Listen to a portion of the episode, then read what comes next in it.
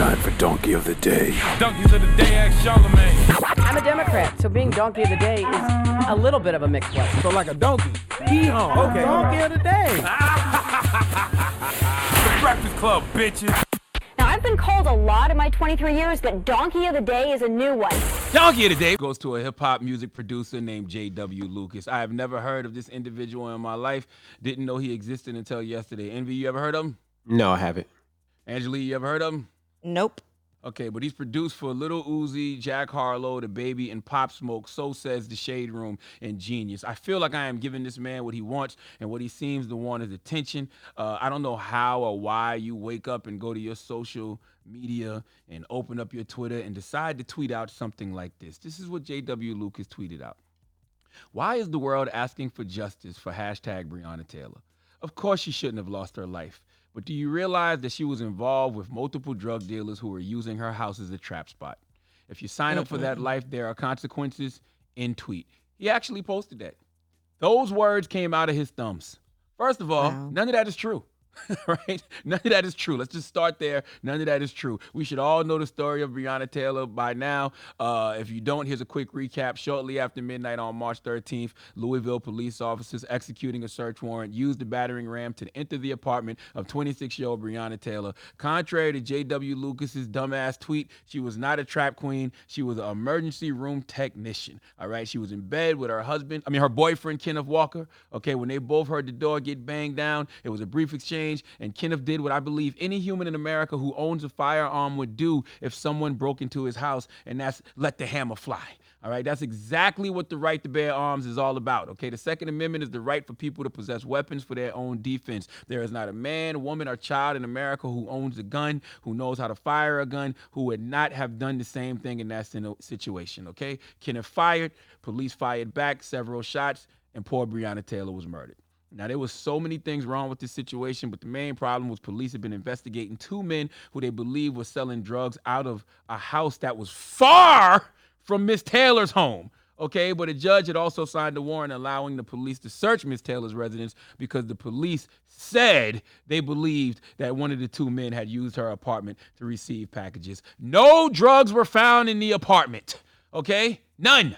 The police report contained multiple errors. They listed Breonna Taylor's injuries as none, even though she had been shot eight times. And they say they had not forced, they, they, they did not force their way into the apartment, though they used the battering ram to break the door open. And police had already located the main suspect in the investigation by the time they decided to run up in Breonna's apartment. So they had who they were looking for already, okay? The moral of the story is J.W. Lucas doesn't know what the hell he's talking about. And only in America will a white man find a way to defend the oppressor while making the oppressed a victim. Now, I saw on Hollywood Unlocked and the Shade Room yesterday, where one of our fearless leaders, Queen Tamika Mallory, dropping the clues bombs for Tamika Mallory, speaking to J.W. Lucas. Uh, some people said Tamika was wasting her time. I don't think standing up for Breonna Taylor or any black person who has lost their life due to systemic racism is a waste of time. I thought maybe this guy, J.W. Lucas, would have come to his senses and let Tamika talk some sense into him after being corrected, but no. Let's listen. Extremely racist for a white man to try to tell black people what we are doing, where we need to go, what our issues That- are. That is part of the to think- gated institutional narrative. think- no, Tamika, not a part I should be I You should be a leader in the Black Lives you Matter movement because I'm more to- capable than you. All Yes. I am. You know what? Here's what You don't understand the nature Here's of reality. do, All Lucas. negative externalities must be eliminated. allow The people that you do business with to make a decision about whether or not what you're saying and the propaganda and the lies that you're spreading is something that they should continue to support. So, what I promise you is that you will have to deal with me for the rest of your life because anybody you do business with, I'm going to show up to make sure that they know that you are a racist and that your rhetoric and the tone that you're using is extremely dangerous and that you disrespected the life of a young 26 year Never. old woman. who is Never. I will not essential accept that. That's who nothing and it shows your colors. You don't give a about who we're decreasing going problems, Tamika. to You care about getting your own political gain. take Did you hear the white privilege oozing out of his pores? Right? First of all, people really need to watch their tone when it comes to talking to queens like Tamika Mallory. Second of all, for him to say he can lead the movement better than Tamika, What do you even say to that? Like, what's your response? Why do you even dignify that with a response? Why does he feel comfortable talking like that and saying I'm things like he could he could lead the movement better than Tamika? You know why? Because he's a white man talking to a black person, especially a black woman.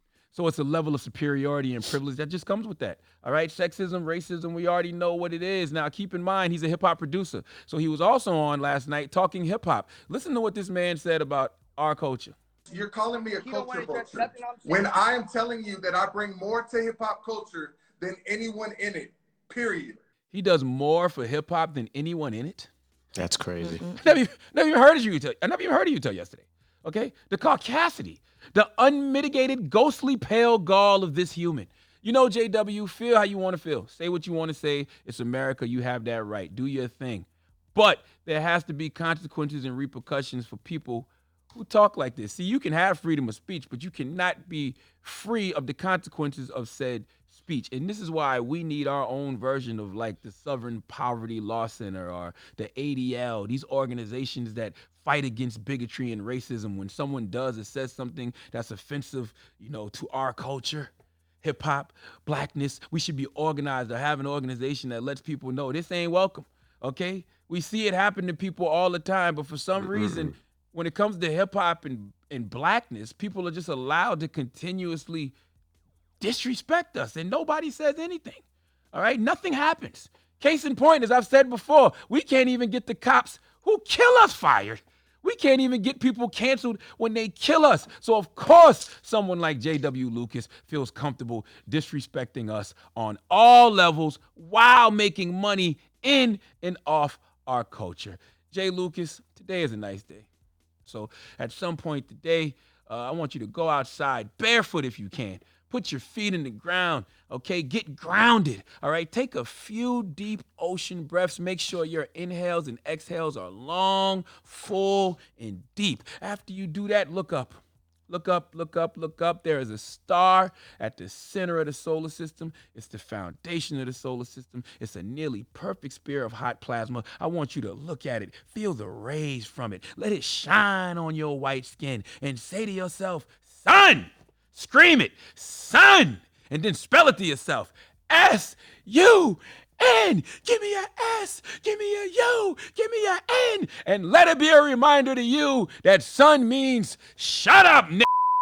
That's what you have to do when you feel like tweeting something stupid or getting on live and saying something stupid. Just go outside and get some sun and remind yourself to shut up, n. And yes, white folks can be N words too. Please let Remy Ma give J.W. Lucas the biggest hee haw. Hee haw, hee haw. You stupid motherfucker. Are you dumb? All right. Mm-hmm. I'm surprised at you, brother. Who? You. This is usually where we do a petty party or something like that. You ain't want to do that today? Um, Do some well, clown emojis, you know? if you know, we don't. Have, we can do clown emojis, but what we need to do is go in his comments. J.W. Lucas seven hundred two. All right, J.W. Lucas seven hundred two, and put a bunch of sons in his comments. All right, and say, "Shut up." N-. Okay, and let's see, uh, let's see if he's stupid enough to get on live later and say, "I got a bunch of people telling me to shut up in my comments." Let, let's see what happens, guys. This is a good social experiment. Let's see how far he's willing to take this, okay? Go to his comments. His Instagram is JW Lucas, J W L U C A S 702. Oh, he must be in Vegas. And put a bunch of sons. Just put the sun in his comments with the phrase, shut up. Okay? Okay. Keep it locked. We have more coming up next. It's The Breakfast Club.